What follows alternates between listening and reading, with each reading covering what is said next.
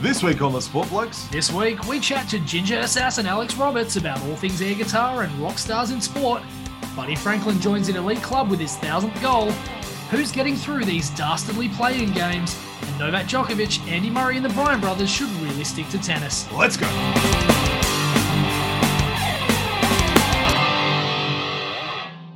It's 11.49 on Tuesday, the 29th of March. We've just wrapped a marathon effort with Alex Roberts. Great interview, so we'll be very quick at the top here, Stewie. As we do, what caught your attention? What'd you miss? Well, it caught my attention that it's nearly midnight, Yep, but you uh, got a half an hour, yeah. uh, probably 20 minutes at this time of night. no, no, it's still half an hour. So, pretty interesting one out of college baseball actually this week, and it goes to a baseball game or a couple of games involving Texas Tech and Texas. So, massive rivalry. Texas sitting second in the NCAA Division One baseball rankings. Texas Tech sitting 16th. The first game out of the three goes to extra innings, tied at four. And in the bottom of the 10th, Kurt Wilson reaches third base after a couple of walks and a sacrifice bunt. Texas pitcher Aaron Nixon had the ball in hand and started looking down at the ground. I'm not sure why, but just looking at the ground. And Wilson took the opportunity and stole home to win the game. That's 5-4. probably why, because it's such a gutsy move, and he just didn't think it would happen. Hmm. Yeah, So 5 4, the final result there, stealing home. Now, the very next afternoon, saw the second game of this three game series. And after Tech scored seven in the first innings, it ended up tied after nine innings again, this time at 11 all. And wouldn't you know it, the very same Kurt Wilson stepped up in the bottom of the 10th and hits a walk off grand slam off Aaron Nixon. Oh, ouch. Now, Texas Tech did lose the third game 12 1 in a game that was actually called off after seven innings, kind of similar to the Mercy rule, Yes. but still absolutely nuts.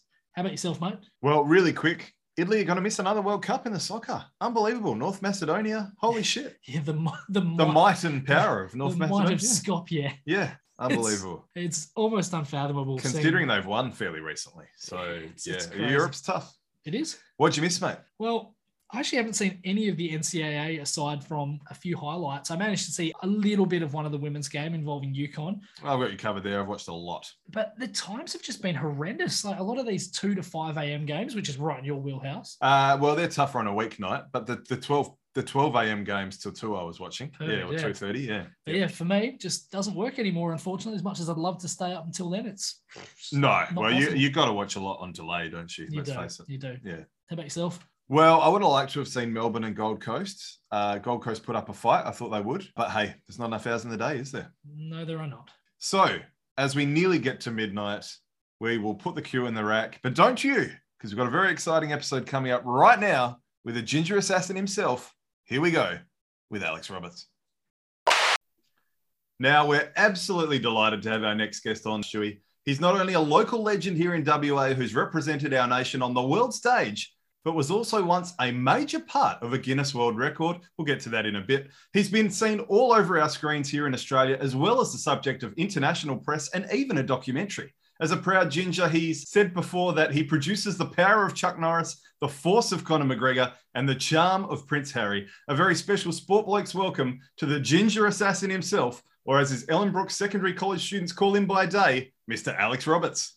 Oh, it's absolutely bloody fantastic and phenomenal to be here. I'll tell you what, there was quite a hype up, and I'll tell you what, it's warranted. All right. That's it. That's it, mate. I do have to ask, what would happen if your students actually did call you Alex, though? Surely they'd be in trouble.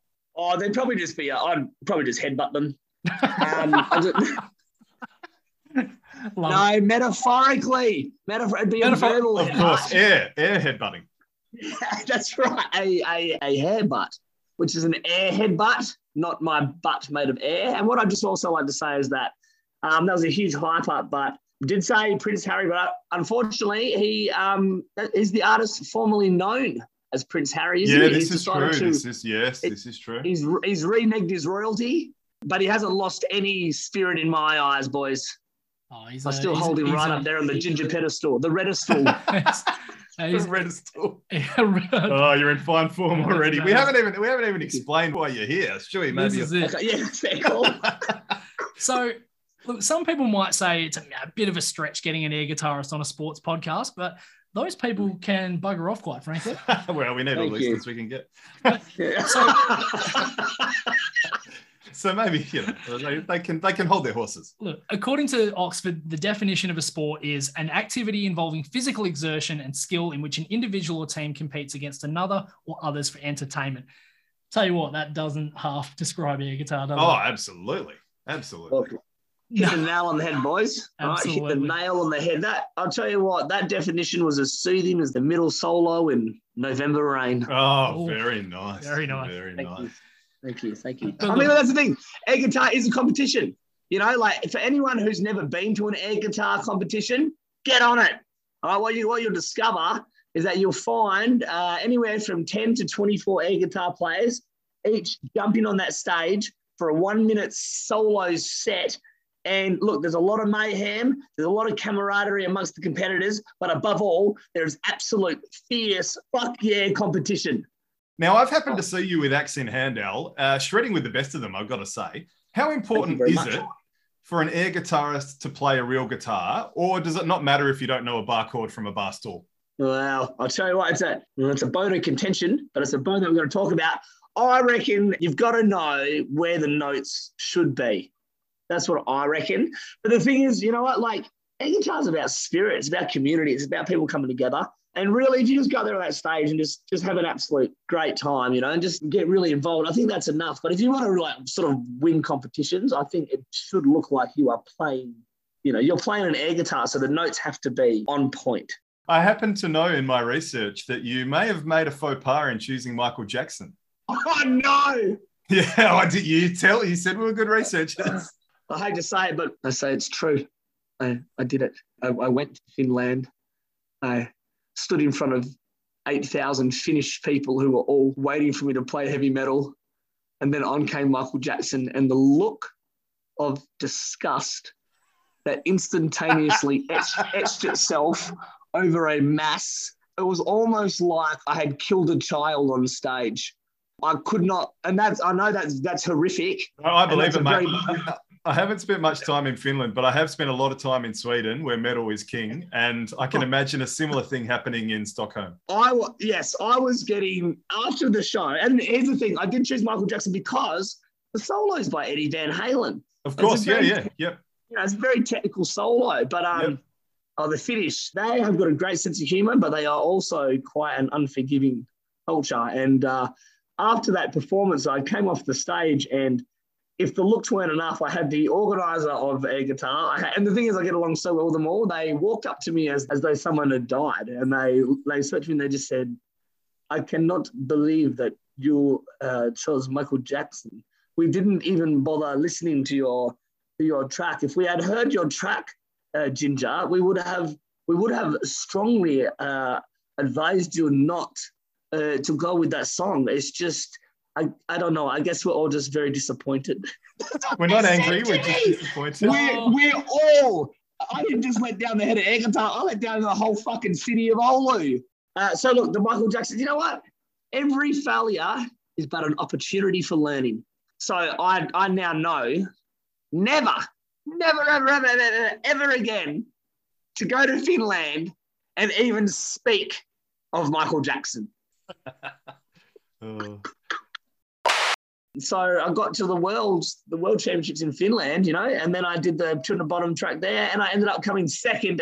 I swear to God, it's a ginger thing. Second in Chicago, second in US, and then I came second in the world in my my rookie season. which is incredible when you when you consider all the people out there in the world that have been doing it, as you say, for ten oh, years. oh, yeah.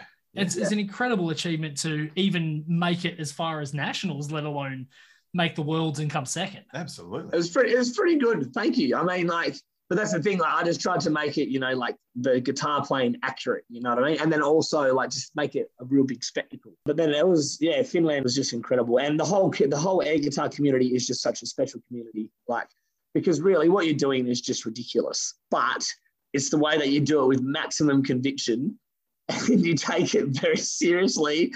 But you just have to laugh at it too. You know what I mean? But there are some people that just take it to that next level. And uh, when you go to Finland, you really see those people. So, yeah, it was amazing. And that really is my air guitar journey. So, Al, there's a bit of conjecture about what the song Highway to Hell is actually about. I've heard that it's about Canning Highway because ACDC used to refer to the Raffles Bar as hell, and the only way you could get there was by taking Canning Highway. But Stewie told me today. I, I've heard other rumors that it was to do with all the fatalities that used to happen there with the drink driving back in the 70s. There's yeah, there's a couple of Anyway, stories out there. yeah, Anyway, regardless.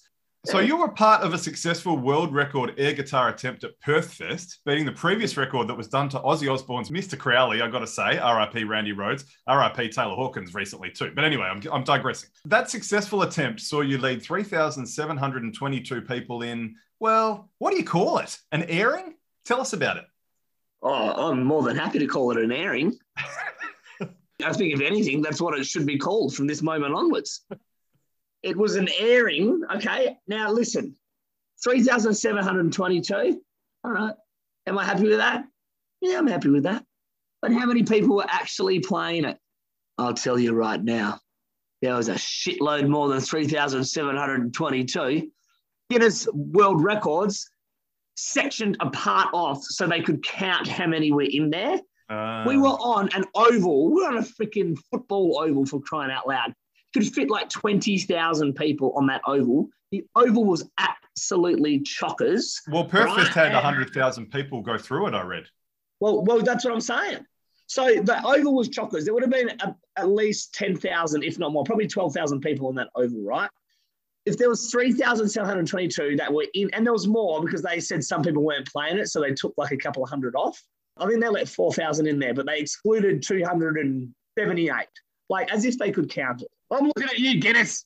Anyways, then we started playing, myself and Billy Damage, who is an air guitar Perth icon. He's an absolute legend. Big shout out to Billy Damage. So Billy Damage and myself were up there. It was hosted by Wolfie, Russell Woolf, who um, bless his soul. Oh, rest in peace. I, oh, no, he passed away. I saw him at the pub where I do the quiz like two days Yeah. before he passed away. And I nearly You're went up and said hello. I know, because I love Wolfie. Oh, yeah. Oh, just terrible. Yeah. oh, he was such a such a character. So Oh, yeah, legend. so so I know, I know, and so devastating. But yeah, so you know, but up on that oval, I, I shit you not, in that little box, that box with the 3,720, well, 4,000 people in that box, that was like, honestly, like probably a tenth of the ground. There were, and that was at the very back. So we had like thousands upon thousands of people up the front. I've got footage of it. And because we ran it through like a demonstration of what we're going to do with all the moves, and then we started doing it. I swear to God, everyone on the oval was doing it too. They were all doing it. I shit, you not. The, the number should be at least like eight thousand. At least eight thousand. And Scandal. do we do we call do we call that an airball we, by, by Guinness? yes, we do. We do call that an airball because it's an underwhelming uh, result on what we thought was going to. But we can just call it Ben Simmons. Yeah, yeah, yeah. Ooh, yeah. okay. we'll get there shortly. It was it was a total Ben Simmons moment, you know. Like we thought the Guinness were going to turn up, and they just turned out really. So, but you know what? All of that aside, myself, Billy Damage on stage, shredding to Highway to Hell ACDC, the masses in front of us playing it back. The energy that was created was something biblical, and I reckon Bon Scott would be fucking proud, boys. Amen. The boys got very carried away this week, so that was only part of the interview with the Jinja Assassin. If you want to hear the full chat about Alex's air guitar exploits, please check out the full interview. So we want to talk a little bit about a few different sports. We'll start off in the AFL world. We've obviously been talking about you as a rock star, and there's no bigger rock star in the sporting world right now than Buddy Franklin. I mean, there were some Oh. massive, massive performances over the weekend from the big forwards. You had Nick Larkey kick six, Mitchell Lewis, Charlie Curnow, and Isaac Heaney all kicked five, and a whole Hmm. bunch of other guys kicked four. But as we said, Buddy Franklin, his fourth was probably the most crazy spectacle Oh, you'll see all brilliant. season. Thousands and thousands of people flooding the ground. I mean, Oh, I'll, I'll throw it over to you two. What, what were your thoughts on it? good for the game, isn't it? Seeing the forwards bag big hauls again. You know, it feels like it's been a while since we've had like, you know, six goals, five goals, five goals. Like this is good. This is that old the number of the beast coming back again. Six, six, six. it You know, is. it's, it's giving them a, a bit more, a bit more run, a bit more freedom out there.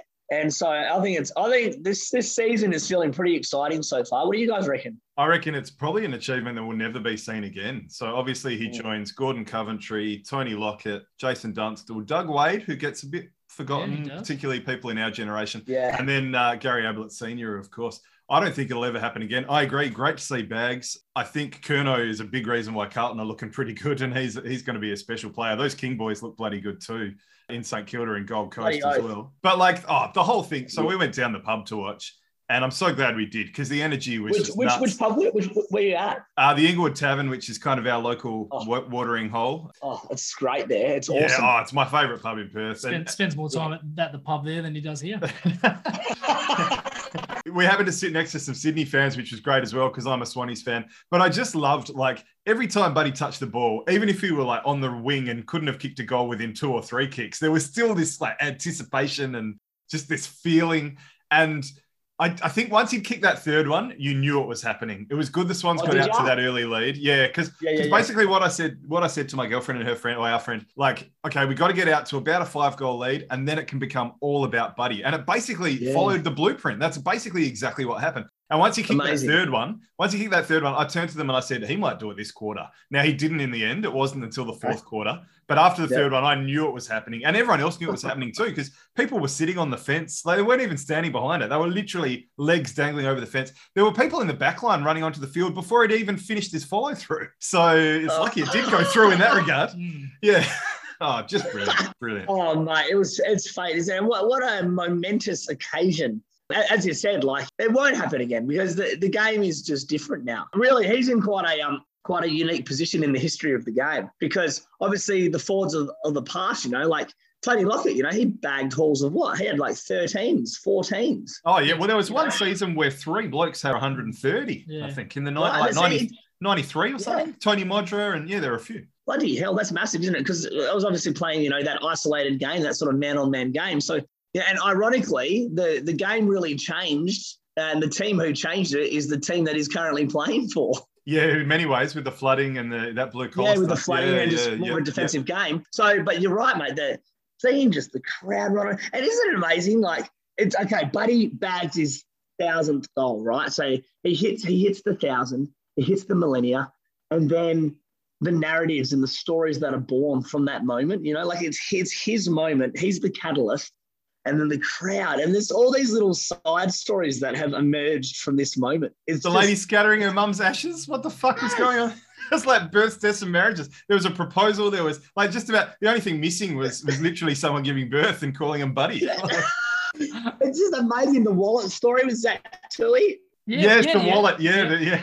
Yeah, he, he wallet and keys he drops and uh, yeah, and, and Zach Tui followed him into the crowd. I mean, you had the other one. You had uh, yeah, Chad Warner and Ollie Florent ending up Outside. outside the ground, basically just wandering around the streets. Is that is that what happened? Yeah, Yeah. fair income. They were literally outside the ground. Like it was, it was nearly a forty-minute delay. Like they predicted a twenty-minute delay. It went for nearly forty in the end. But geez, I'll tell you what, I'd love to know the COVID numbers after that because it's nearly almost a super spreader. Like There's- what a bizarre super situation. spreaders, and then there's There's that's a bloody yeah. There's that.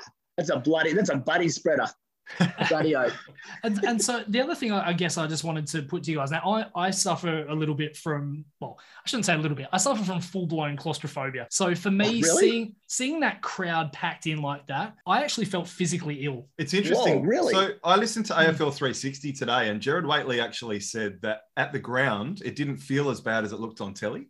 which Oh, was wow, interesting. okay. So I take that for what you will. But there's this beautiful photo of Buddy in in color and everyone around him in black and white. Yeah. Oh, it's just brilliant. I, I almost want to buy a print of it. Like it's fantastic. That sounds like a beautiful image, you know, because obviously, again, the catalyst, you know, in color and the black and white giving you that nostalgic, atmospheric feel. That's beautiful. It is beautiful. Um, yeah. mate, do you know what I mean? Gerard Whateley, I the guy's a genius. Let's be honest. He he really is one of the he's one of the greats, really, when it comes down to like you know sporting analysis and being just that just that articulate and eloquent orator, if you will. But Absolutely. I think that makes sense because if you're in your lounge room and you're watching on a television, you're actually watching it in like a, a confined frame, and there'd just be people everywhere. So you'd actually would almost feel like it's it's overwhelming. You can't actually see any any negative space, so to speak. Whereas, like, if you're actually at the ground, you're in like a ginormous space, you know, where you could see it from afar, um, you know, and that you would see gaps and whatnot. But but through that constricted and confined lens, I reckon when you're saying that claustrophobic feelings, Drew, like, yeah, I could see how that could definitely happen, you know? It, it- like, yeah, if it, it was like an Mm. episode of The Walking Dead, and it was just a herd of these walkers, just like And really, the, the security dropped the ball. They, there should have been eight security guards that were running on the field in his follow through to surround him straight away. Hmm. So they Yeah. did drop the ball. But luckily, it all it all worked out okay in the end. Well, apart from maybe the COVID numbers, we'll look at those. But yeah, oh, what a moment, hey? Uh, I mean, you know what? Like, looking at, I mean, Buddy's reaction though, like, he, it was almost like he was, he was loving the fact that the people were getting around him. He was loving it. oh look, he he certainly doesn't mind the limelight. As we say, he's a rock star. Uh, he, he is a he is a full blown rock star. I'm actually surprised he didn't basically crowd surf across the whole thing. That would well, be the old bloody, give it the old bloody Bruce Springsteen, mate. And, and, you know, his heyday. The best thing was that he's just been surrounded by 10,000 people on the ground. And then Hmm. when they interview him, they interview him with the six foot microphone for COVID protocols. Yeah. like, heaven forbid. That's. Yeah. That's ridiculous. That, Easy that, is, now. that is actually ridiculous. It is. Um, yeah, that doesn't make a shred of sense. I've, I've got a bit of a question without notice for you, Oh. for the two of you. Bit, a bit of trivia without notice. Oh, we like this. Having, Righto. Let's having go. guess which AFL team Buddy Franklin has kicked the most goals against in his 1,000. Oh, I think I've seen Fuck, it this. Doesn't- I think doesn't it's Essendon. it The answer is Um, Essendon. Yeah, sorry. I think I saw it. Oh, that. well yeah. played, Nath. Yeah, is well, I, I saw it a few days ago. So There you go. I wasn't. I wasn't sure if you if you'd maybe seen that one on Twitter, but yeah. Yeah. so he kicked 75 of his goals against Essendon. Uh, the Oh. bottom three, if for anyone who's interested, Melbourne with 43, Gold Coast Yeah. and GWS. Hawthorn with 26. Oh, Good- well, because he Oh, played for them. yeah. Yeah. And uh, yeah, Gold Coast Oh, with yeah. 25. So yeah, he's actually kicked quite a few against GWS. There you go. I guess the Sydney Derby Wow. twice a year. Yeah. Hmm. So there you go. Yeah, that makes sense. That makes sense. Yeah. Oh, mate, Essendon, mate, hang your head in shame. You know what? The Bombers, they have started this year like they start every year. It's been very demoralising from from an Essendon fan's perspective, wouldn't it? There's a Twitter account that shows the last how many days it's been since the last time they made a final. It's a lot. Or one, one. You're one. Sorry. Yeah, One, one. Yeah. Yeah. It's been it's been a while. I think I thought they were actually okay against Brisbane. They just like they They're started, not tagging. They started really well, but Yeah, then they, Neale. yeah, they let Lachie Neale off the, the leash with 41 touches and a couple of goals, and that's your that's your ball game. You know, six goals in a row. I think it was in the second quarter, and I think they kicked Ugh. another six in the God. third. I mean, they're just yeah. it When, just when- seems like they they they, they lack some heart. You know, they they're not they're, they're not putting the one percenters. You know, how badly do you want it? Well, it's funny you say that. One of the big things that came out of that game was one of the defenders, I can't remember his bloody name or who it was, but one of the defenders running in to try and sort of tap a ball through for a rush behind. And he's Right. basically sauntered behind this ball and it's beaten him over the line and Goal. gone through for a goal. Oh man. So the fact that well, he's sauntering, he's sauntering behind, what, Yeah. like ushering, ushering it along. What's he yeah, doing? Why basically. is he fucking, It's why is taking, he hitting the ball? for a walk, basically. It was ridiculous. Oh. He's got it on an air lead. now, speak, speaking of ridiculous, we should probably move on to we uh, got to talk about your team. to our mob, mate, the uh, the West Coast Eagles. Have you ever seen more outs in a t- from a team? 14 outs. and then someone got injured in the warm-ups. And then Jackson Nelson gets Yeah. injured in the warm-ups. Yeah, and then was an old mate walking back, and they're like, "Hey, do you, can you suit up for us?" Yeah, yeah, exactly. It was who was that? It was like Aaron Black or something. One of one of those guys. And oh yeah, my god! Do you know what? Get fucked. Get fucked. Today, today I went and I went and taught a hip hop dance workshop today at Bob Hawke um, Secondary School in Hmm. Subiaco. Right? I'll go in there um, to the arts departments, arts and phys ed. There's three kids waiting outside the bloody arts office, outside the office. I'm like, oh, I'm like, excuse me, boys, there. They're waiting for someone. I go into the office. I'm bloody speaking to a few people. And then one of the female PE teachers goes like, oh, he goes, hey, hey, Azza, hey, there's some kids at the door for you. He's like, oh, it was Aaron Black. He was Right. in the PE office. Huh. And then he proceeded to tell me about uh, he was at the game on the ground and they, they got him to play. We I had that conversation with him today. there you go. he played well. He did play well. And then he was telling I was like, oh, mate, like that, that was huge, you know. And then he was like, he goes, oh, you know, he's 32 now. And he was saying, you know, he's, he's he goes, oh, yeah. He goes, oh, but my real claim to fame is Sandover medal. Ah, of Ah. course. Yeah, the waffle. Yeah. Yeah, well, he's Yeah, played, Sandover at, a, medalist. he's, He's played over 200 games in the waffle, and yeah, to see him and also Declan Mountford kick goals in their first game. I mean, there is a chance that one or both of those guys could become the fifth or sixth player in Eagles history to kick a goal in their one and only appearance for the club. So, uh, I mean, I'm hoping It's not. amazing. Yeah, And, and, I, and, I, and I love, once again, I love the breadth of your research. Look, Twitter is a, a very fine beast. It, it comes up with some some pretty crazy Oh, stuff. That's great stuff. but yeah, I, look- I forgot a great stat on the on the thousand goal kickers. Actually, can I Oh, mention that? really? yeah, yeah, you can throw it in there. Throw it in. Yeah, yeah So- just, you know. Peter Russo actually played with three of the blokes in the thousand club. Oh yeah, Gary Ablett Senior in 1982, Jason Dunstall from 85 to 88, and Plugger Lockett 89 90. Fancy, What? there's only been six in history, and one bloke played with three, of them. Yeah. Wow. He's played with over half of the dudes in history of kicked the millennia. That's That's remarkable. That is impressive. We love a crazy Bloody stat. We do, we do. But no, look, just just quickly, bloody proud of the Eagles. I mean, to be that Yeah. decimated with injury and to be able to only lose by what was it, 16 points in the end, I think it was. It's a, a spectacular effort. And and look, I'm It not really is. I don't have high hopes for the Eagles this season, but No, Yeah. shame. that that sort of effort, that's what sort of keeps you as a as a fan, Yeah. it certainly keeps you engaged with the club. I'll be honest, I have a level of Schadenfreude whenever the Eagles lose, but even I, even I felt sorry for the Eagles this weekend. Yeah. But you know, because we actually could have, we actually could have won that game. Like if we'd actually just kicked straight in the final ten minutes, we we had all the momentum. A I lot mean, and that's the thing, though. It's it, you know, it's that um, what what do you call it? And West Playing with Coast house were- money. Yeah, that's right. Play with house money. Yeah, yeah, yeah.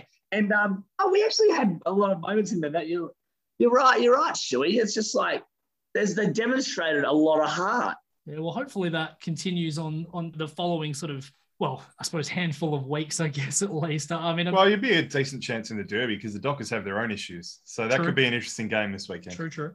A hard one to tip, actually. I'll actually. tip Freo. True, actually. Have you tipped Freo? Yeah, I I'm tipping. I'm tipping Freo. I'll mate. make my mind up I closer. will, yeah. uh, I'm happy to put my, my hand up and say that. I'll. Uh, I'm- I'm sitting on the fence in my own way because it's. I'm a winner either way. He's sitting on the fence, ready to right, run isn't onto it? the field. That's right. So we'll move on to the tennis now. Obviously, the huge news in the tennis world is the very, I say, shock retirement Oh, well, of, was, of Ash yeah. Barty. Certainly for, for anyone outside of the locker room, Mhm. it's a shock. And perhaps there's a uh, a little Barty on the way, so to speak. I'd imagine she's probably going to spend a lot more time with her new husband and could be planning a family. At 25 is a, a good age to be starting all of that stuff. And obviously, none of us wanted her to go. I think selfishly, we all probably wanted to watch her for another 10 years. But um, Well, it's not. life- It's not normal to be retiring at 25, is it? no, No. Martina Hingis basically. Yeah, how, how old was Martina when she? But she came back, didn't she? She came back, yeah. I think she would have retired the second time. Oh, it would have been a little bit later than 25, but uh, but yeah, Mm. definitely that it is. It's a it's a real shock. How's this, boys? Ash Barty Hmm. spent more weeks at number one than Osaka, Sharapova, Clijsters, Capriati, Sanchez Vicario, Venus Williams, Pliskova, and Muguruza combined. hmm Are you serious? Combined. Yeah. Yeah. And she's retired. Like, talk about going out on top. She's doing a Michael Jordan circa 1993, basically. Well, But, she is. yeah. She's doing. A, she's doing a Seinfeld. Yeah. Yeah. Yeah. Well, don't say that to Do, do you mean 1998? Uh, no, his first retirement. Oh, I get you. Yeah. get you. yeah. He was like, that was the Yeah, peak yeah. of his sorry. I thought Yeah. I, I yeah. Well, Yeah. Well, yeah, yeah, yeah. But I mean, you're right. It's it's, it's absolutely huge. Isn't 25, 25 years old, hanging the racket up. God, I tell you what, uh, what an admirable and just magnificent effort from an incredible human being, and from a just an absolute superstar, really, who's just remained so humble through it all. Yeah, big, big loss for us, but also what a magnificent, short but magnificent career. Absolutely. Yeah. And yeah, Dylan Alcott as well, obviously. So we've lost two with all the idiots that are causing dramas are still playing for Australia in the tennis, but we've lost Alcott and Barty, who were like the has, shining has light. Alcott, has, has he bloody Yeah, he hung caught it racket quick up as too. well? Yeah, yeah. yeah. After What? the Australian Open, yeah, decided that was it. Unfortunately, didn't get the fairy tale he wanted, didn't win the final, but after the Aussie Open, he hung it up. What? Yep. So we've got ourselves a new number one in the world, Iga Swiatek, first Polish male or female player to sit at world number one. It is worth noting they did have a number two, uh, Agnieszka Radwanska, who was number two in 2012. Um, and I guess you know, throw into you, Al, on this one. You know, someone who has has been number two in the world in in something. You, you can you can talk to us about how bloody difficult it is, even you know, to get to that level, let alone cracking number one. Oh God, it's true. Something, something like air guitar, which has like really, like no, you can't, you couldn't even compare like how little amount of people do air guitar comparative to playing a game like tennis. Like how many people around the world play tennis, and to to be able to like like to be second in something so massive, and like the amount of pressure that would be on tennis players, and the amount of fitness and you know the whole life commitment that's required to achieve at such a high level. And the thing is, you got to think like a lot of these people, they're all really putting in the same amount of time. You know what I mean? Because they'd be they'd be putting in hours upon hours. At that level, it comes down to more than just the time you're putting in, isn't it? It comes down to your talent, your ability, your mind Oh, frame, yeah. your all that other stuff. It really does separate the great to the elite. You know, like how good are you? And you know, so someone imagine someone who's been second who's just been striving so long. You're right, and then to get the number one. I mean, okay, I haven't won it, so to speak, but you have really because Barty does retire. You you are number one, and that's you. Like you are mm-hmm. now the number one player in the world. That's the ranking, and that God, the feeling. She must have just been. She would have just been over the moon. The two best words in the English language, default. Default, yes, absolutely. The crazy thing for Swiatek, she's only 20. She's just a phenomenal player. There's a lot of good young players knocking about in the women's game at the moment. I Yeah, think uh, yeah, it'll there be really some that's fierce contests over the coming years. Yeah, nice. That, and that's, it's great. It's great for the sport, isn't it? Those those just classic rivalries, you know, that can just permeate and almost transcend generations and time, basically. Because I mean, we look obviously in the in the male competition. Obviously, the Federer and Nadal thing was was massive, but it was that it was that huge rivalry which gave birth to Djokovic, wasn't it? Really, Yeah. his his great his greatness really spawned from the greatness of his predecessors, and um, you know they they took it to a level. And then now, how many has he won now? Has he overtaken? No, no. So Djokovic is uh, Nadal is number one. Yeah. Yeah, Nadal, Nadal's at 21, I think it is, and uh, Djokovic and Federer both sit on 20 at the moment. But you'd Oof. like to think that Djokovic will pass in the next couple of years. You've opened the door for me again, Alex. You're constantly setting me up. I love it. You're like Oh, the, no. the pure point guard, my friend. So, did did you guys know about this song by the Bryan Brothers Band? They're the, the Oh, the Bryans, dou- the the, double- yeah, the yeah, doubles, yeah. the most successful doubles beating the Woodies. So they've got this song called Autograph, right? It is okay. fucking terrible. Anyway, let me read some of the lyrics. Right. Bob Bryan. See the little girl with the sharpie in her hand. She's walking my way, ignoring her man. Waited two hours to see me move. Now give me that pen and feel the groove. Oh, that is ridiculous. Oh, it gets worse. Oh, God. What? Mike Bryan. So you got your autograph. Now what are you going to do? Take it to the beach or use it at the zoo? Sounds like Dr. Seuss. or put it on the web to make a little money. These autographs, they're pretty funny. Now, Novak, you, you gave me my opening. From Melbourne to Paris, London to New York, the fans start flocking when I step off the court. My name is the Joker, and I sign with a smile. Get me some water. I'll be here a while. Oh. And then finally, What? Andy Murray, you got to you got to seek this out. It's piss funny, eh? Like Andy Yeah, Murray's I read it. is it's the worst rap you've ever heard in your life. During Wimbledon, it gets me crazy. My hand cramps up and my mind gets hazy. I sign and sign, but the line doesn't end. Wake me up tomorrow and let's do it again. Oh, wow. Wow. Maybe you can air guitar to that one. Al, I want to see you air guitar into that one in Finland. Oh my god, that's the. I'll tell you what, if I if I bloody air guitar to that in uh, in Finland, I'd I'd be having to beat it for the rest of my life because uh, that, that, that'd be it. You'd be done. Absolutely done. Oh, over. that is hilarious. Now, quick. Oh my uh, god, Andy Murray, uh, he's actually a normally a witty guy. I reckon his publicist wrote that. That's that's. No, I can't accept that's Andy Murray. Nah, Sorry. It's it's it's certainly not Bryan Adams. It's definitely the Bryan brothers. Yeah. So that's also a perfect segue for me because I was I was just wanting to talk about something really disappointing in the tennis world, and you've given me the great opening with that disappointing song. We're all pure point guards here. So yeah, there's we been- are. there's been a few incidents recently with players throwing rackets. We had Nick Kyrgios at Indian Wells who narrowly missed a ball boy, and then Jensen Brooksby at the Miami Open who quote narrowly avoided a ball boy thanks to some very nimble feet, but. Uh, the racket Oh. actually did clip the ball boy, which uh, is, is a Oh. very interesting one. And Yeah. there's a lot of people saying he should have been defaulted and kicked out of the tournament because his racket made contact with one of the, the volunteers. Well, as we say, rules is rules. rules is rules. Mm. Now, True. Brooksby went on and won that match. And he then went on and beat Nikoloz Basilashvili in the round of 64. I think he beat uh, Roberto Bautista Agut just overnight. So now instead of losing in the first round and either being completely stripped of all prize money or winning like 18 grand, he's now into the round of 16 where the prize money is sitting just over $94,500. So Oh. it's it's very interesting. He probably should have been defaulted. Yeah, he's considered himself very lucky indeed. Very lucky. Oh, is yeah, this does sound like quite the controversy. Well, it is, yeah. I mean, like, why do these players feel that like that's the only option they've got when they're frustrated is to just throw a racket? And I mean, Oh, I feel an Oscars reference coming on. what it was? Oh, just random acts of violence. Oh, okay. Yeah. What are you going to say? Like, what do they do? Go up to the line, the line judge, Slap and him. slap him in the Well, face? you know, like, Novak hits him in the throat, so why not? True.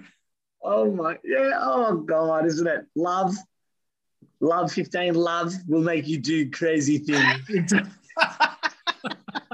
Oh boys, they just get slapped because you know you haven't scored a point yet, love. Um, I can't believe I can't believe Will though using just trying to get himself out of it with every fucking oh god protecting Fear's family. Love makes you do crazy things. No, mate, you you did it. Yeah, Anyways, yeah, no, You know? that's that's amazing. Yeah, we, we're, just- yeah. Stewie's not a big Well, fan of this whole I- talking point. I, so. I Yeah, still, I still think it's staged. No, but- it wasn't staged. Oh, I tell you what, no, honestly, for me, it's just it's toxic masculinity. Like, honestly, the guy going in there, just I think he just is unhinged. But anyways, I know we're not talking about that, but it's that same sort of thing. Like, I agree with you. look, look at the reactions of the of the ma- male players, certain male players when they're losing it, and they do act quite violently. You know, when they're breaking rackets and whatnot. I know it's not just another human, but they do vent out their frustration physically. I know female players can too, but I don't think it's as like it's as barbaric as like a male player No. when they do it. And I know maybe I'm clutching at straws here. I don't know, but No, you're not. It's you're No, just- no, it's there's not- definite. The not at proof's in the pudding on that one. I mean, Alex Yeah, Zverev smashed his racket on the on the the uh, the, the chair umpire's And chair got off and- very lightly, like managed to- incredibly lightly. Yeah. So it's, you know, yeah, like it's crazy. yeah, Te- tennis really is is also epitomizes male tantrums. It does, What? yeah. Find me another sport where you're going to get as many fucking tantrums by grown ass men. I guess it then makes sense that it, that Will was in a movie about tennis, King Richard. So, Very true. What he won, won his Oscar for. Yeah. Doesn't it? yeah. No, I think that's unacceptable. If, if you're going to be, if you're like, if you're a sports, where you're getting paid, paid shit tons of money, you have a massive tantrum out there, you're hitting rackets. Uh, sort it out. Yep. Sort it out, mate. Jesus, you know. That's it. That's it. know. For those interested, Thank there you. is a pretty funny video out there of Andy Roddick taking the piss, telling people how to properly throw a racket in a tantrum and stuff. So he's Oh, always had a really? good, he's Yeah. had, always had a good sense of humor, old Andy. Yeah. Yeah, he's saying if you if you hold it a certain way and throw it straight down, it's not going to go anywhere. And if you're hitting a hitting a ball, make sure you hit it up so it doesn't hit any line judges. All that. He's he's done very well. That's brilliant. He is, he is a great guy, isn't he? He's, he's very charismatic. And, uh, I mean, he had Yeah, his, great. he had his tantrums in his play. Oh, he did. well. Yeah, he had a bit of a temper in the day. But, yeah. he, but yeah, he's a, he's a Oh, very he good did. guy to listen oh, to. Oh, that serve, great serve. Great, yeah, great stuff. Now we probably need to change the the uh, the tone a little bit. We've Mm. we've we've come to the the cricket section of this. Yes, yes. So we'll follow the rock star theme. Now, obviously, there's no bigger rock star in the entire world of cricket in the last probably 100 years than one Shane Warne. Unfortunately, we had his passing fairly recently, and we did a, a little 11 minute recording just kind of In the Yeah. immediate Yeah. aftermath. Yeah, yeah. but we kind of wanted to get your thoughts on on Warney and, and kind of what he meant to you as well, Al. Like, what what are your memories of him growing up and all that sort of stuff? God, it's, it's, it's a tragedy, isn't it? It re- is, it really is a life cut short when you think about it, Oh, yeah. Um, 50. Isn't it?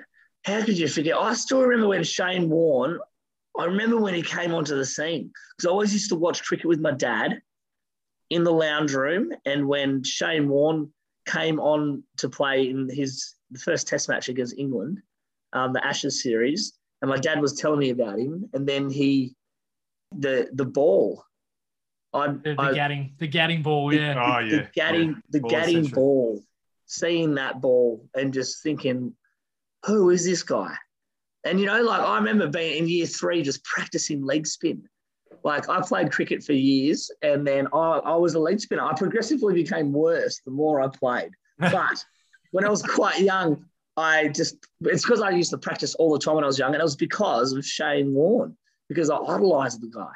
It was just such a rock star, and um, and he really took the game on, didn't he? He just he just epitomized just the Aussie, just the Aussie, you know, larrikin, but also a controversial character, just a skill level that had never b- before been seen from a spin bowler, doing things that were just he was just a genius of the game, and it, even when you heard him talk strategy, the way that he he spoke of tactics and his understanding of the game was also just at such a high level. I guess it's just a bit of a sad thing with our with mass, you know, with corporate sponsorship in sports that you know Shane Warne's. I mean, his off the his off field behaviour was almost as legendary as his on field. Oh, that, that was part of the rock star persona, wasn't it? Wasn't it? Yeah, yeah, that's It all really part was. of the mythology. Yeah. Yeah, you're right. He, I think he had such an impact on so many, not only Australians but fans of cricket around the world, and it's a huge loss.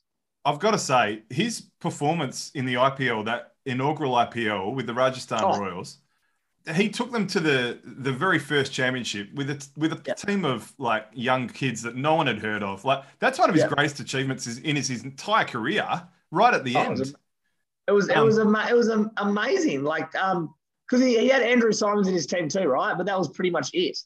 Was that it? Was that was he in that team? Or No, I don't think he was in that first year. Actually, no, I Oh, don't think he was. Yeah, yeah. Okay, okay. Um, he had like Yusuf Pathan was one, but again, he wasn't a massive international player. No, like he did no. well in the in the domestic, but like these guys like Sid Trivedi and uh, but yeah, a lot of unknowns and just a, a- an incredible effort. Incredible. God, got a- yeah, yeah, just another feather in the cap, isn't it? Absolutely. Oh, just cherry on top. I've got a story as well, and I, I have Yeah. told it before on our show, but it was probably in the first 20, 25 episodes. We've got a lot more listeners since then, so I'll tell it again. Yeah. So when, when I was a kid, like it was all about Warney, even playing for Victoria, because back in the day they used to show a lot of Shield and and uh, uh, Mercantile Mutual Cup, as it was then known.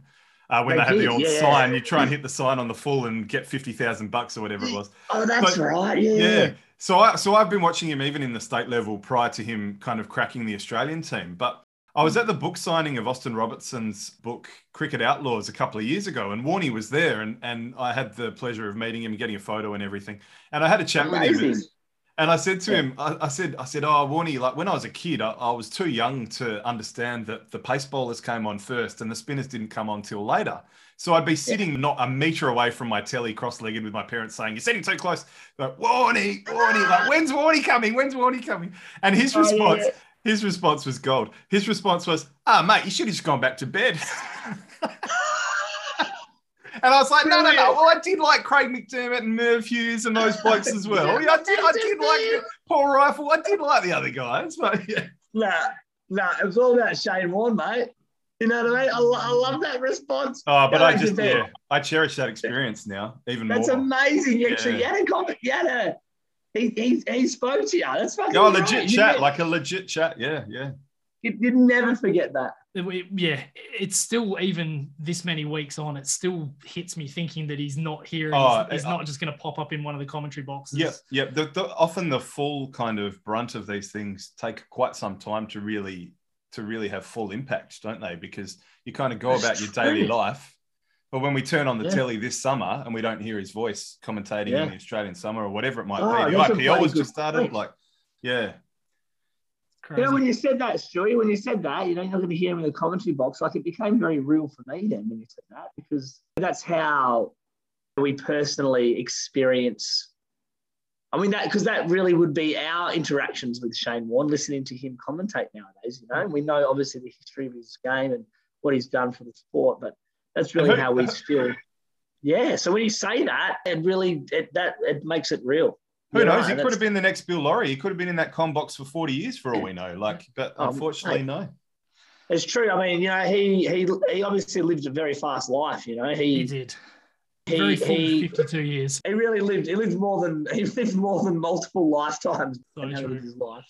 Bit, bit more cricket to go over uh, that's sort of happening at the moment. So the Aussies have just wrapped up their three test series with Pakistan, winning it one nothing after two moderately lackluster draws. Managed to finally get a result in the in the third one, um, Oh, thank- God. thanks largely to two god awful collapses by Pakistan. And a lot of it going unnoticed because it was during the buddy stuff. True, Yeah. very true. Yeah, So yeah, right.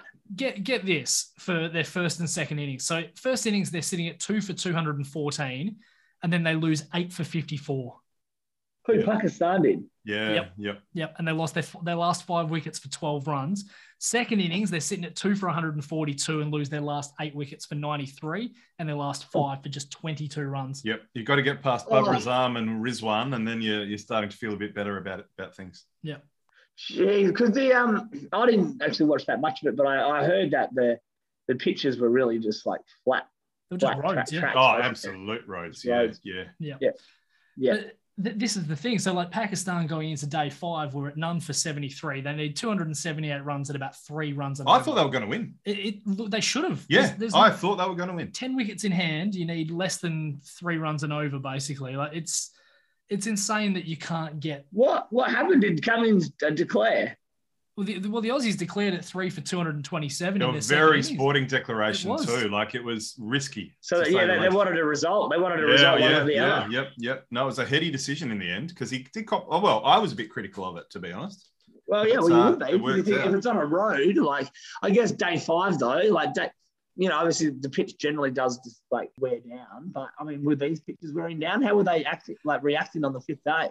Oh, they, they was there was a little bit of bit of spin. Nathan Lyon was very very good on the, the fifth day, and there was you know Yeah. a little bit of a, a bit of a performance from Pat Cummins and Mitchell Starc as well. But I think they were holding up better than a normal fi fifth day pitch though, weren't they? Like, hmm, Yeah, okay, yeah.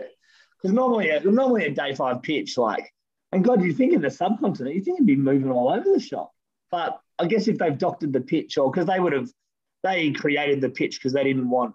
It really wasn't helping the bowlers, was it? It was a, it was batters, it was batters pitch, paradise. Oh yeah. absolutely. no, batters this- paradise, yeah. and, and it's it is interesting because you would think first uh, first appearance from Australia in Pakistan in a very long time. Twenty five odd years. You would have thought they would have been wanting a result. So Yeah, yeah, I would have thought it would be one of those real spin friendly sort of wickets that you usually get in a subcontinent, but sure. apparently not. How's this for an Usman Khawaja stat, right? So since Yeah. his test recall, he scored Yeah. 747 runs at an average of 125 in nine innings.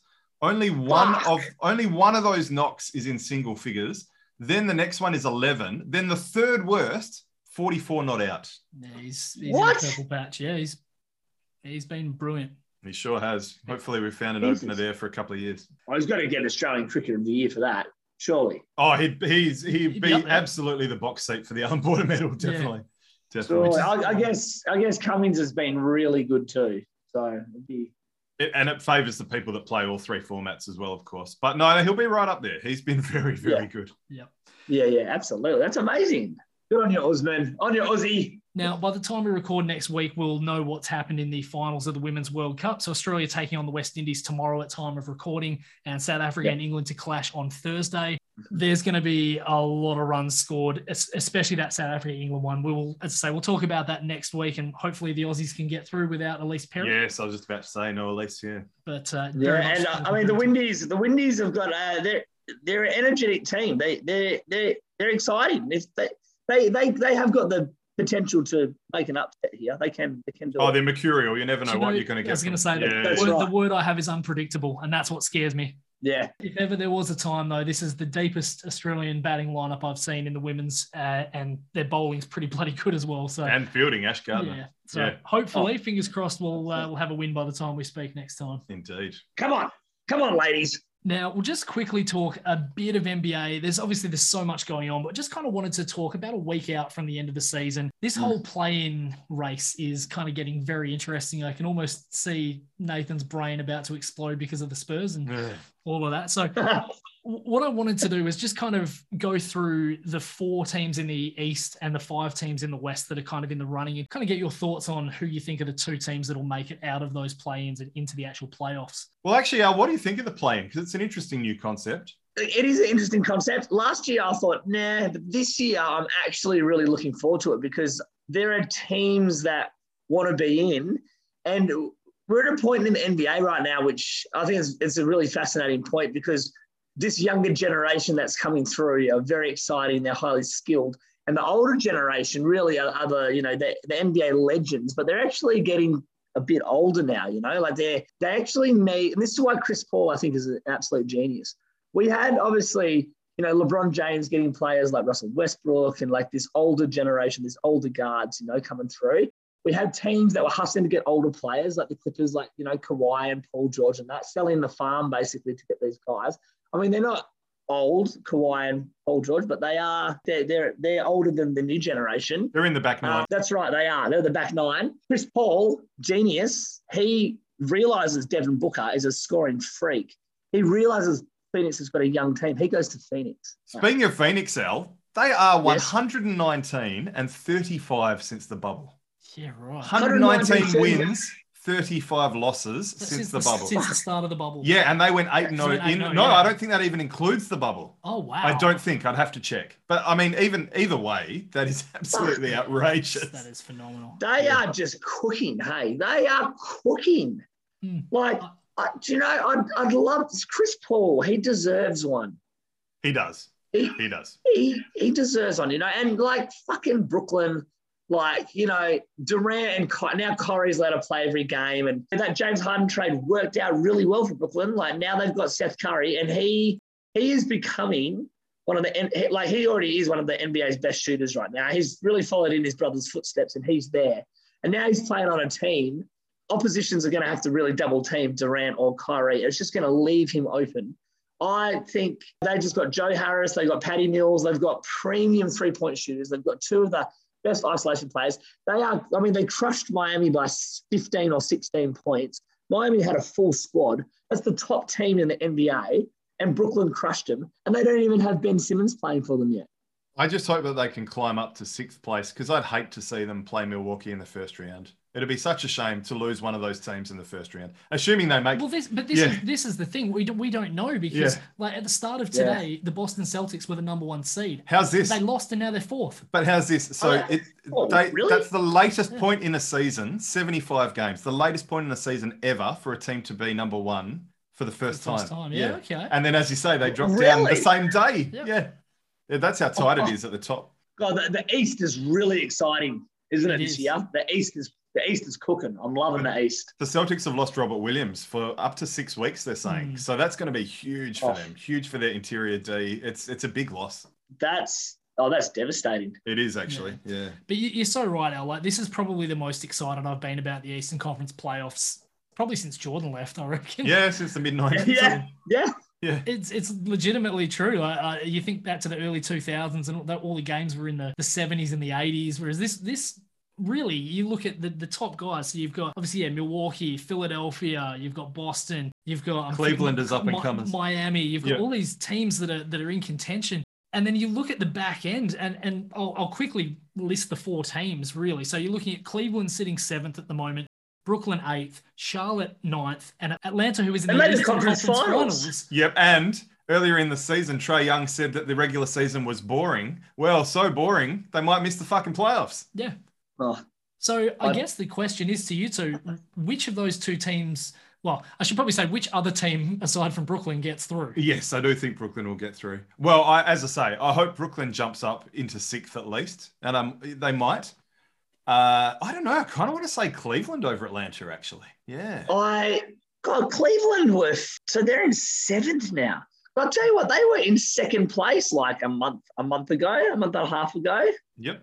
Yeah, they've And And Chicago, there's- Chicago are free falling too. yeah, they've had a lot of injuries, both of those guys. But I mean, like Brooklyn, I don't think they can get up to sixth place. So Toronto is four games ahead of them, and there's only probably about seven games mm, left. Yeah, so it's okay. un- it's unlikely they get out of that play. I just hope they don't face Milwaukee in the. I can handle them facing Philly. Oh, it'd be great to see Brooklyn Philly actually. Oh, wouldn't it Let, just? let's see Brooklyn Philly. I want oh. Brooklyn Oh. to finish seventh and play Philly in the first round. I'm okay with that. Oh, I'm okay. do you know because I just I want Philly to like like there are teams that I want to see win, you know. Like I would love Chris Paul to he deserves a championship. He is still playing at such an elite level for a guy who is like 37 years old. Yep. He's oh, got to it's get one. remarkable. Like, it's remarkable, He- and he's punched I know, his he- ticket to the Hall of Fame in just in the oh, last for couple sure, of for sure. Yeah, He really, Yeah. he, you're absolutely right. He really has, but he needs to get a championship on his belt.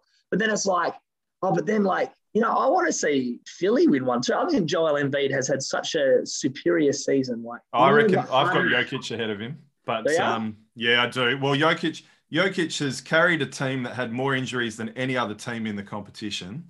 Yeah, They, they've only they've only won one less game than Philly in a Wow. You'd say a stacked Western. yeah. Conference, yeah, um, I was going to say maybe a harder conference, but it's probably actually pretty, pretty, balanced. pretty similar. Yeah. Yeah. Plus, he's played seven more games than Joel, and the, all the advanced metrics have Jokic. So I'm a big fan of Jokic. I've, I've got him as MVP ahead of Joel, but Joel is definitely second place for me.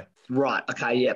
I mean, I mean, look, Philly second in the Eastern Conference, and I mean, you watch them play. The thing that the teams play, you know, I mean, Denver really like runs like quite a lot of their offense through Jokic. You know, like, obviously his his passing ability is really we've never really seen a big man who can who has the passing ability and really the handles as well. Someone who can handle the ball.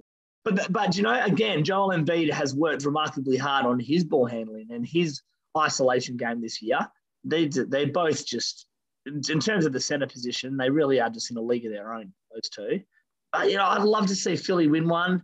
I don't know if they have yet had enough experience with Harden at the point to get it done because Harden just has a proven track record of failure in. Oh yeah, his his playoff performances are shit ass. I'd love to see Philly, but I mean, the, uh, if you, as you said, if you're going to cop the Brooklyn Nets, like you you have won, you know, you finished higher up, and then you have to cop Brooklyn because Brooklyn have just had a fucking Kyrie, the bloody QAnon guy, and, and you had Flat you know, a flat earther, and then you got Jay. Like they barely played together. Now suddenly they're all gelling together at the end of the season. Like if, if Brooklyn goes through, and I don't think a team's ever won it from probably like I eighth think position. six, sixth is Sixth the is the lowest. lowest, that would yeah. be the Sixth is Rockets the in- lowest, yeah. The Rockets in '95.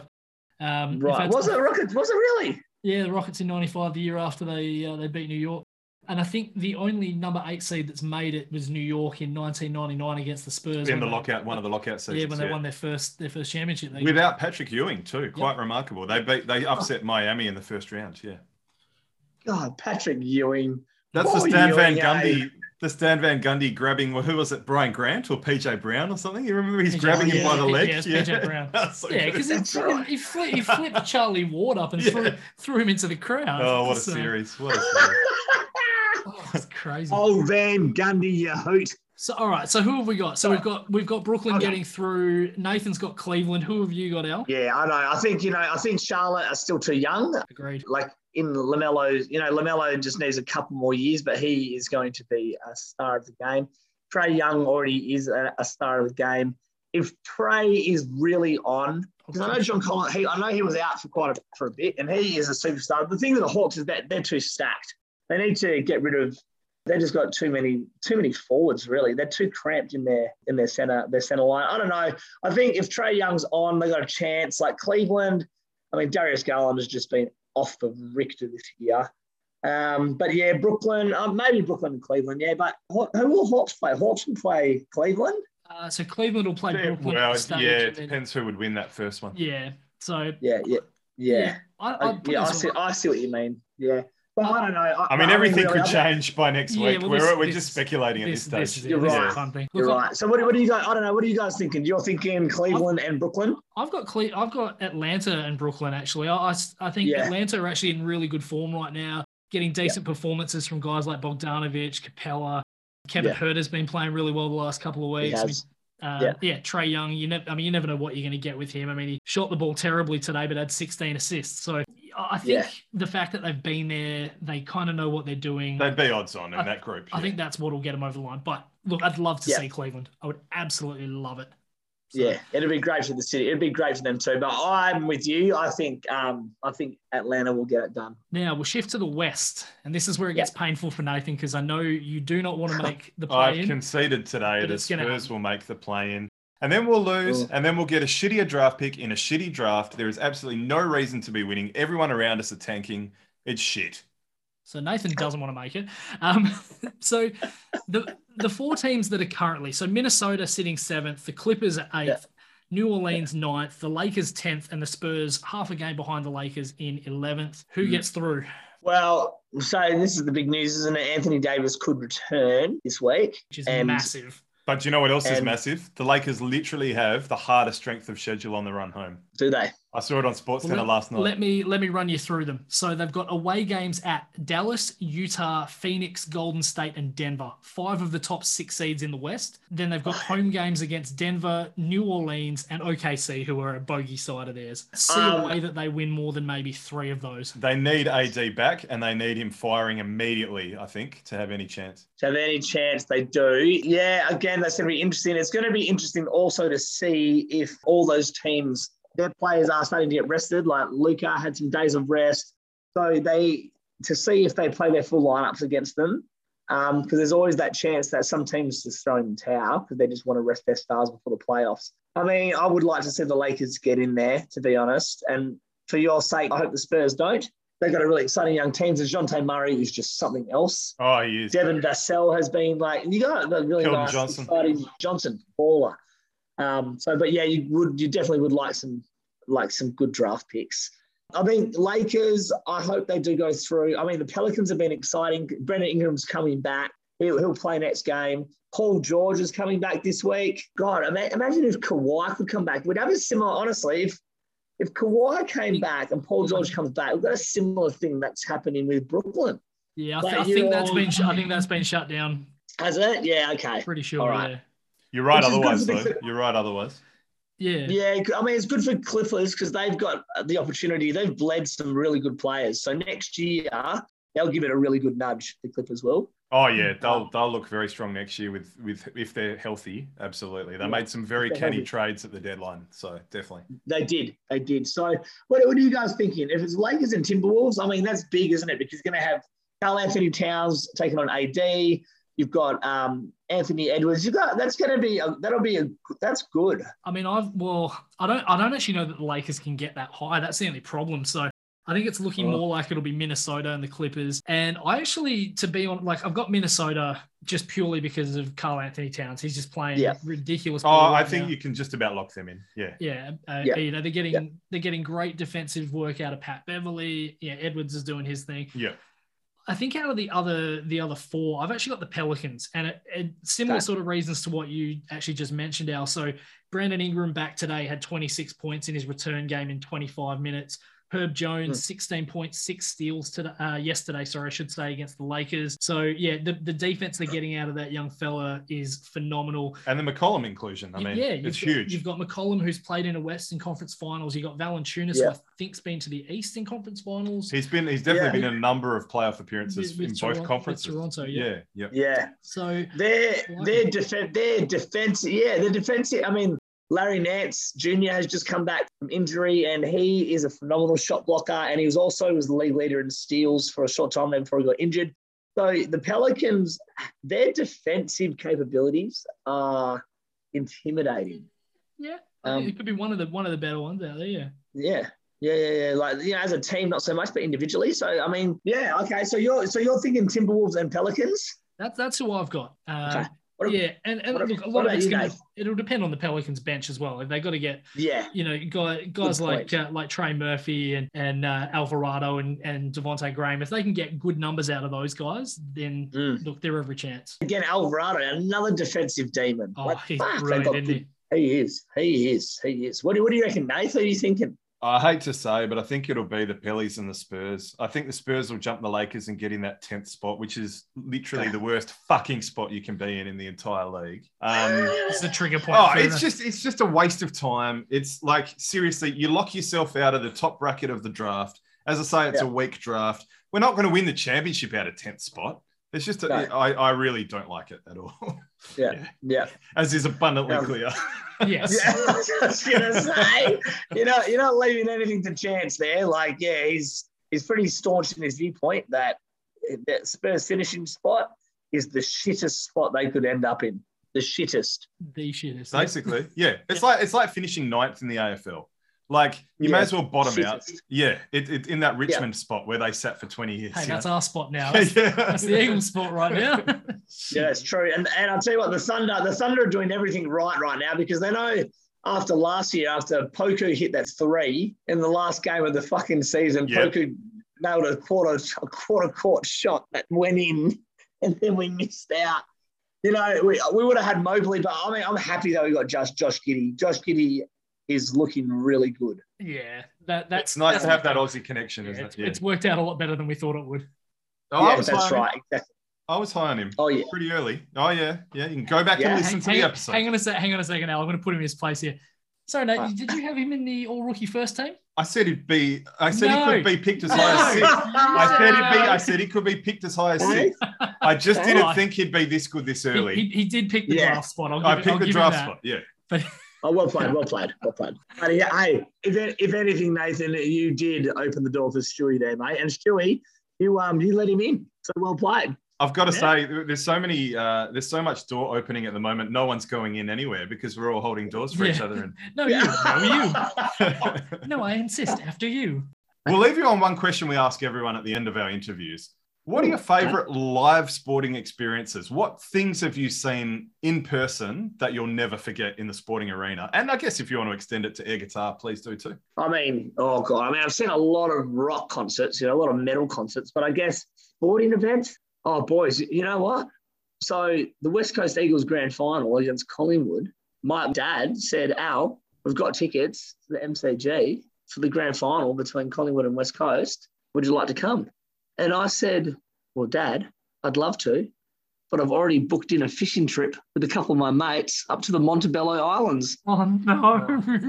Oh, but I tell you what, it was an amazing fishing trip, and I did watch the obviously the game on the telly with a lot of like my close friends around, and that was great too. So, but I would have been at that game, but didn't get there. Would- I'm sure that would have been it. But I mean, oh god, live sporting events. I mean, what have I really seen anything that great with live sporting events? I mean, look, I've been to lots of football matches. I've been to like quite when I lived in Chicago, I saw quite a few NBA matches, but I didn't go. I was going to actually go because the Thunder were, um, oh God, when I was in Chicago, it was 2016. So the Thunder were 3 1 up against Golden State, Oh yes. and they're my team. So Yeah. I was looking at flights, and I shit you not, one of the guys in my acting school that I was going to, he's from Oklahoma, and he could have got me um, front row tickets. They were pricey, but he was like, he goes, if the Thunder go through, he was going to go back to Oklahoma.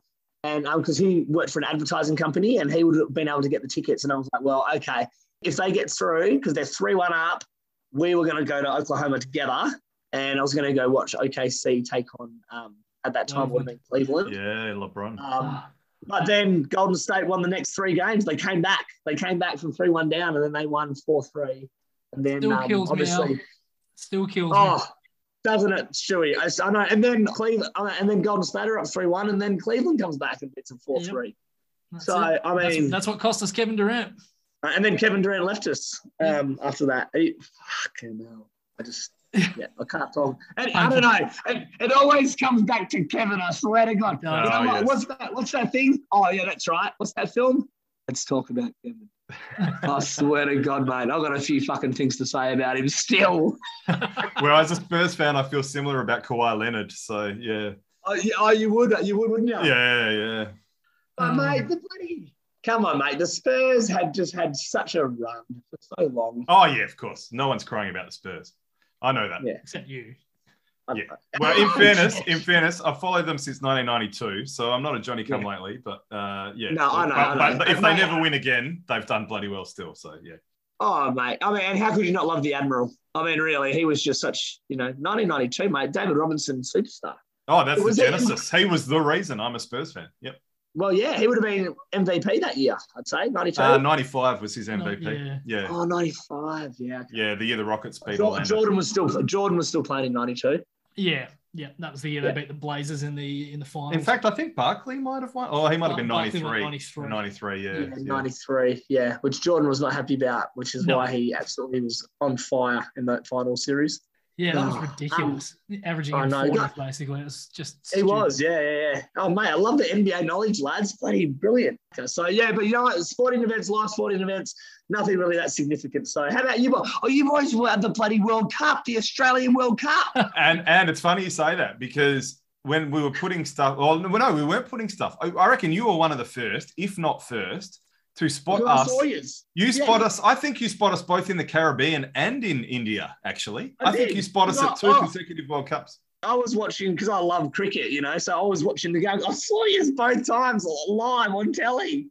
Yeah, well, I wasn't at the I wasn't at the the 07 one at the time that they were all on the TV. I got there a, a little bit later, but the uh, oh the Bangladeshi game you're at, weren't you? We were on the TV no, the whole time. Oh, no, okay. no, I was watching that from Perth, thinking, "Fuck, I should be there." Uh, okay. okay. but uh, but no, I remember, yeah, 2011. It was the Australia Canada game, and yeah, we were on the, the TV quite a bit. And I remember yeah, getting a message from you going, What the hell? Like you guys were at the at the game. I just saw you on the TV. It was awesome. You guys you guys were featuring quite prominently. You were you were um you were being quite active in the audience, yeah. I must say. I must say. There was yeah, you were sticking out, boys. Had, had the flags out. There weren't many Australian people in Bangalore, but yeah, that's right. Was, oh, uh, that's yeah. right. I think I must have seen you a couple of times on, on that same same broadcast because I do remember seeing you a couple of times. It must have been on that one. Um, You've given us a yeah, plug hey. opportunity there, Al. So, for those that do want to hear about our live experiences more, listen to episodes 56, 60, and 61, where we go into great detail on uh, those little exploits there. There we go. Bloody brilliant, mate. And how's that memory? Nathan's memories. He was looking I was looking phone. at Spotify. That's the Woody said the exact same thing when we did a crossover with him. yeah. I reckon if, uh, if you put a gun to his head, I reckon he'd have remembered it though. Yeah, probably. Yeah.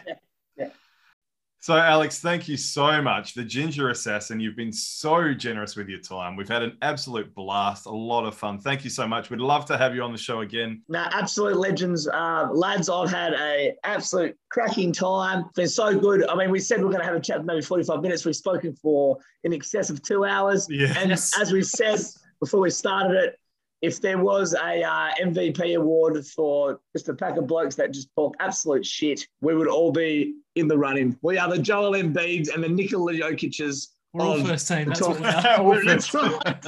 Uh, you're an honorary sport bloke, Al. You are Absolutely. officially an honorary sport bloke. Absolutely. Oh, I love it. Thank you, boys. It's been an absolute pleasure. Cheers, lads. Legend. Thanks, man.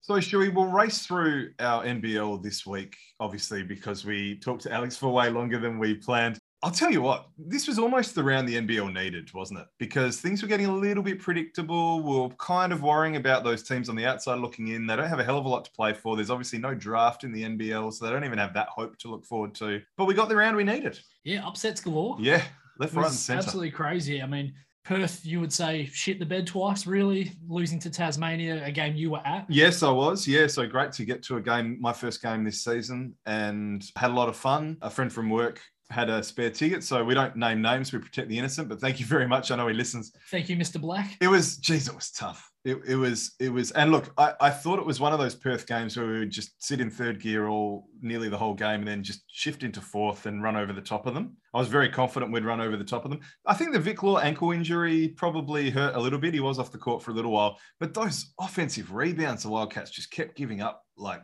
oh, just hemorrhaging. That's one of the two key stats: eighteen to eight in the offensive rebound. Yeah, and I and we have been harping on it all season, but it's because there's no big. Yeah, and then the the other really key one though was four turnovers for the entire game for Tasmania.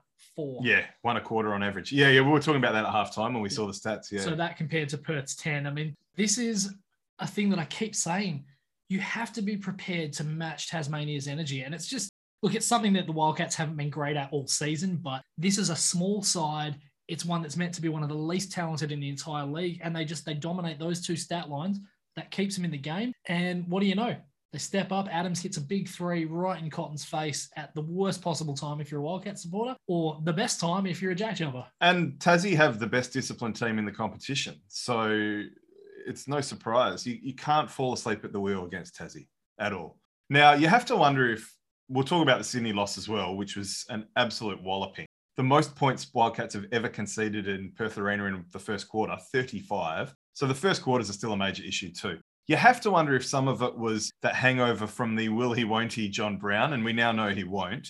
We've actually, we're delighted to speak to the hottest name in NBL media at the moment, Jackson McDonald, next week. So we'll talk about that infamous press conference with him next week. But that Sydney game, Shuey, my God, hard viewing. Yeah. So I think for this one, there are a couple of different stat lines that, that proved to be really, uh, really key to this one. First one's actually the foul count, oddly enough. So Sydney 20, Perth 13. Now you might look at that and go, well, how's that a problem? Sydney committed more fouls. But that to me says that Perth aren't putting enough energy in, same as the previous game. If you look at the the other stat, which is the three pointer, so 15 of 30 for Sydney. I mean, they were shooting, They out, were of- lights out. Yeah. shooting out of their ass. Yeah. But Yep.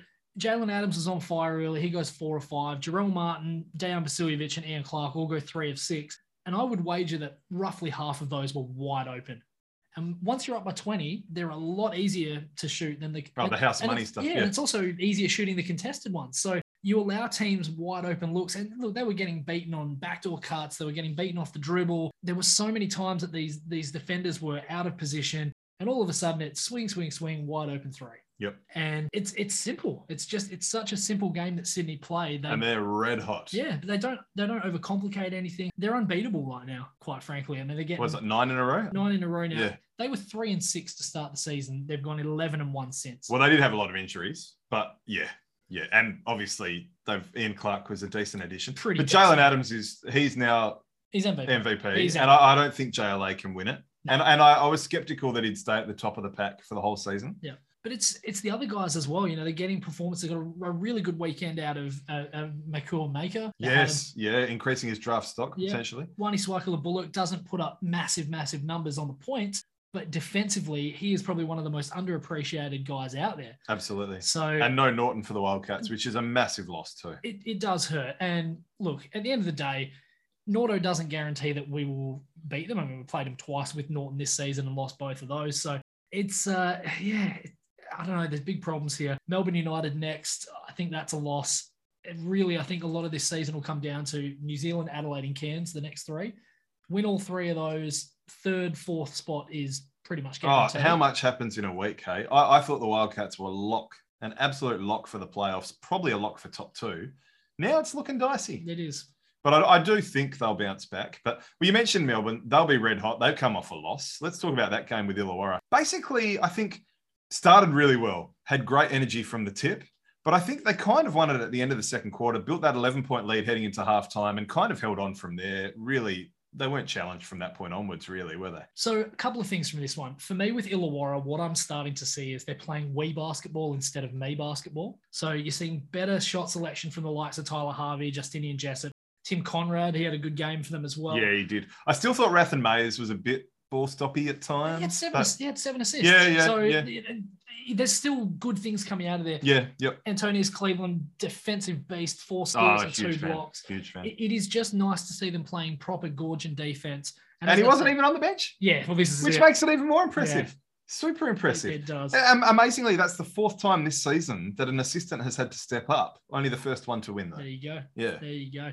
But yeah, as I say, them playing that wee basketball and, and really sharing the ball around is very, very important. On the flip side, for me, the, the big thing with this one is that you're still seeing that funk from Goulding. He's struggling. Delly's struggling to shooting the ball as well. They're eight of 25 combined. They didn't get the usual sort of top up, I guess, from Shea Ili. I think he was one of seven. I think it's funny you mentioned the wee thing because I thought JLA was a bit ball hoggy that game. Yeah. A lot of like one legged fades. And look, I know he always does this, but one legged fades and spinning, like not even taking shots where you haven't even seen the target. You've got Oh, a, I hate to see you've got it. a 12 foot wingspan. Just dunk on Oh, everyone. yeah, yeah. Seriously. Yeah, or pass the ball, Or- share it a bit. I mean, you've got a bloody good team around you. Calm down. Let's, let's not Well, get- it is JLA. let's not get crazy here. Yeah. But the other big thing I, I think for uh, for Melbourne, 19 turnovers and they gave up 20 points off those. Well, and it's amazing because I think they were at 18 turnovers at three quarter time. So they actually protected the ball quite well, or they were very close to that at three quarter time. I remember, distinctly remember that. So But- they actually they looked after the ball better in the fourth, but it, it was too late. game's over. Yeah, It was too late. that's yeah. it. Far too late. So Yeah. look, I, I still think this is probably just a blip on the radar for. You Oh yeah, teams have bad games. Yeah, but they've got Yudai Baba coming in too, they, they do. so they just get more stacked. As I say, it's good to see Illawarra actually playing good defense and playing good basketball. Well, this is why we picked. Well, I, I can't remember if you No, did. This, both- yeah, yeah, yeah, it's did. why we picked them for the championship. Yep. Yeah. Absolutely. And then the other really, really big upset for the round that has massive implications on the finals Southeast Melbourne, 92, defeated by Adelaide, 100. Well, and I think the Wildcats were like, phew, thanks for that, Southeast Yeah. Melbourne, for, for letting us off the hook a bit. Yeah. Yeah. I mean, look, Adelaide on their day, and this is true of any team in the NBL, on their day, they can beat anyone. They just don't They happen to be that day. they They just don't happen very many, They often. don't have many days. Yeah, days. yeah, yeah. Same with Brizzy. We'll talk about them in a sec too. So I saw a really great slide on overtime about this. The Phoenix have lost five of six, all of their losses single digits. Well, they choked that Melbourne one. Absolutely, they did. Yep. And they've given up 90 or more in four of their last five games. So Wow. defensively, they're not playing great basketball. Yeah. They're giving up leads and then having to chase. And chasing down leads in this league is not easy. Well, you have less time. Absolutely. Yep. And so in this one, they let Sunday Dech, like 56 year old Daniel Johnson and Hyrum Harris beat them in a must win game. Oh, Daniel Johnson's still got a bit to offer. That's a bit rough, but he is old. But yeah, yeah, Well, and we can say it because we're older than him. yeah. And then they also lose the rebound count 47 to 35 in a must win game. Like it's over. Southeast Melbourne are not making the playoffs. yeah, wow. And I'm even willing to double down. And if- if you look at this is the crazy thing. Yeah, You look at Illawarra's schedule, Brisbane, Melbourne, Brisbane, Sydney, Perth, Sydney. yeah. And I'm still picking them over Southeast Yeah, Melbourne. Southeast Melbourne have a much easier run home. They They, do. do. have Melbourne, who are their daddy, but No. yeah, yeah. Look, interesting. I've, I've still got the Hawks. I still have them. yeah, I, I, I believe Southeast Melbourne have games against Tassie and Perth. They'll be huge.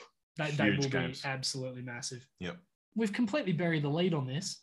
That game winner. The the crazy finish to the Brisbane New Zealand game. It was one of those games you looked at and went, "Uh, I don't want to watch that.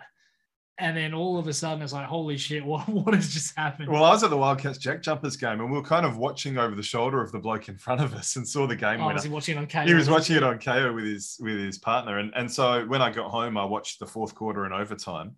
Brisbane, they just showed that if you stay in the game and you play solid ball till the final whistle, no elim ending, you can win. I was wondering when you were going to say that. yeah, it's got had to be done. Second straight absolute beauty involving New Zealand in front of no fans. You reckon God hates Cleveland? Yeah, I mean, those probably have to be two of the most heartbreaking losses back to back. they did choke though. I mean, that pass that was a terrible Oh, it pass. was. It was. Yeah, But let, I mean, let's kind of recap this for people that haven't seen it. New Zealand up seven with 20 seconds left. Drmic comes down, fires up a three, misses that. Ball gets batted back out, and Franks hits a three. yep. So you Four-point game you with- think, okay, Yep. that's cool. Yep. One free throw missed by Peyton Siva. Another three to Tanner Krebs. It's a two point game. And you're thinking, all right, they're still in control. They've still got the ball. And yeah, one of the most inexcusable mistakes ever from William McDowell White. And as I said at the time, Hill to Laettner, that is not. By the way, the 30th anniversary of that happened yesterday, funnily enough. Uh, He could have just about passed it anywhere else and they probably win the game. They probably go to the line again, at least hit one or two. Yeah. Yeah, not good. I don't care what anyone says. Thomas Abercrombie was wide open at the three point line. And he had a great game. He couldn't miss. but if he gets the He ball, was knocking threes. Yeah. if he gets the ball, he dribbles out that five seconds. No one catches him. So yeah, I feel for you, New Zealand, as if it hasn't been hard enough being away from home. Yeah, I know. We do feel sorry for Copying that sort of shit. yeah. Oh. Yeah. And now they're starting to say, even though Shamir shouldn't be on the hot seat, given what they've had to go through. I heard on Roundtable today, they're now saying Shamir's probably on the hot seat because of the defense. So, tough. Now, we will talk about the NCAA next week. The final fours have been set, so we'll just quickly run through those. Duke and North Carolina and Kansas Villanova in the men's. Any thoughts? yeah, so I've seen a couple of Duke games. I've seen the U- I've seen one UNC game. I haven't seen a lot of Kansas and Villanova. It kind of feels a bit team of destiny stuff with the Blue Devils with Krzyzewski retiring. I'm going to say Villanova have a major injury too. So they did get Yeah. through. I'm, I'm going to say Duke and Kansas. That's- that's yeah, what I've got yeah, as well. yeah. Uh, Kansas, the, the number one seed in their bracket as well. So A couple of cool stats, though. Hubert Davis, just the ninth coach to make the final four in his first season, first since Michigan Steve Fisher in 1989. And amazingly, it's the first time Duke and North Carolina have faced off in the NCAA tournament ever. And their head to head in Krzyzewski's reign, which is a good 20 odd years, is 50 to 49. With and you said the point differential the was point even. differential was like 20. so what a incredible, incredible rivalry. So fingers crossed for that one that it could be quite a good game. Yeah. But I tell you what, that Duke team looks very good. Because that Arkansas team they beat, it was a very, very good game. That was a very good defensive Arkansas team. So Duke, Duke are looking the goods. On the women's side, Louisville and South Carolina in one side, Stanford, Connecticut on the other. So Connecticut, the only two seed in there. There's three one seeds. So that goes to show you how powerful those top teams are in the women's. And this is why I said last week that the women's NCAA tournament is way more predictable than the blokes. It's like the opposite of the tennis. Oh, yeah, it is actually. Yeah. Yeah, because I saw on Sports Center last night, no team lower than third seed has ever won. In the women's. There you go. So not even a fourth seed. Yeah. So yeah, There was only one seed lower than a three in the Elite Eight, which was Creighton, the 10 seed. exactly. And uh, obviously UConn have had a massive run over the years. Tennessee as well with Pat Summitt. So there's been some pretty dominant teams that have basically taken the candy most years. Well, to further that point, this is the 14th straight Final Four appearance for UConn, which is just ridiculous. And I bet there was probably one year in between another massive streak as well. If you look at the last 30, for example. So I I was very fortunate to get to see Connecticut's last game. Paige Bueckers absolute monster in that game. Her mid range is off the charts. okay, I've I've heard- seen a bit of the women's game. I haven't seen any UConn. I've heard a lot of people say that Paige Bueckers will be the next Diana Taurasi, Yeah, right. Okay, well, and people were calling it way before that. Geno Auriemma was actually saying that from the time that she was like 13, well, 14. he'd know. He coached Taurasi too. So Mm. yeah. So yeah, we got some big ones there. I am gonna go with zero confidence. I think South Carolina gets through on that side, and I'm, I'm gonna go. I I say in inverted commas, I'm gonna go an upset. I'm gonna go South Carolina and Connecticut. I'm going to say that too. Yeah. With very little knowledge or understanding, just picking names. Good. Yeah. I've seen a little bit of it, but I've seen a, a fair bit of the. I've, I'm happy with the amounts I've seen. Uh, but I haven't watched NBA for two weeks. But I'll get back to the NBA come playoff time. It's all about the tournament at the moment. That's it. Yeah. That'll be finished just in time. Indeed. All right, Stu, you know what that music means. What are you out for? Well, I'm actually quite out for a few things this week. Keeping an eye on the cricket at the moment, Pakistan are flying one for 116. More roads. But uh, really out for the AFL. The Western Derby, the Adelaide Showdown, the Dogs and Swans, even bloody Carlton and Hawthorn looks like a ripper. Well, they are both 2 0. That's very true. How about yourself, mate? AFLW preliminary finals will be good. The Women's World Cup as well, of course. Really looking forward to the NCAA tournament. I, it's one of my favourite events all year, as I always say. And then, of course, Jackson McDonald next week. So tune in. Until then, I'm Nathan. And I'm Stu. We are the Sport Blokes.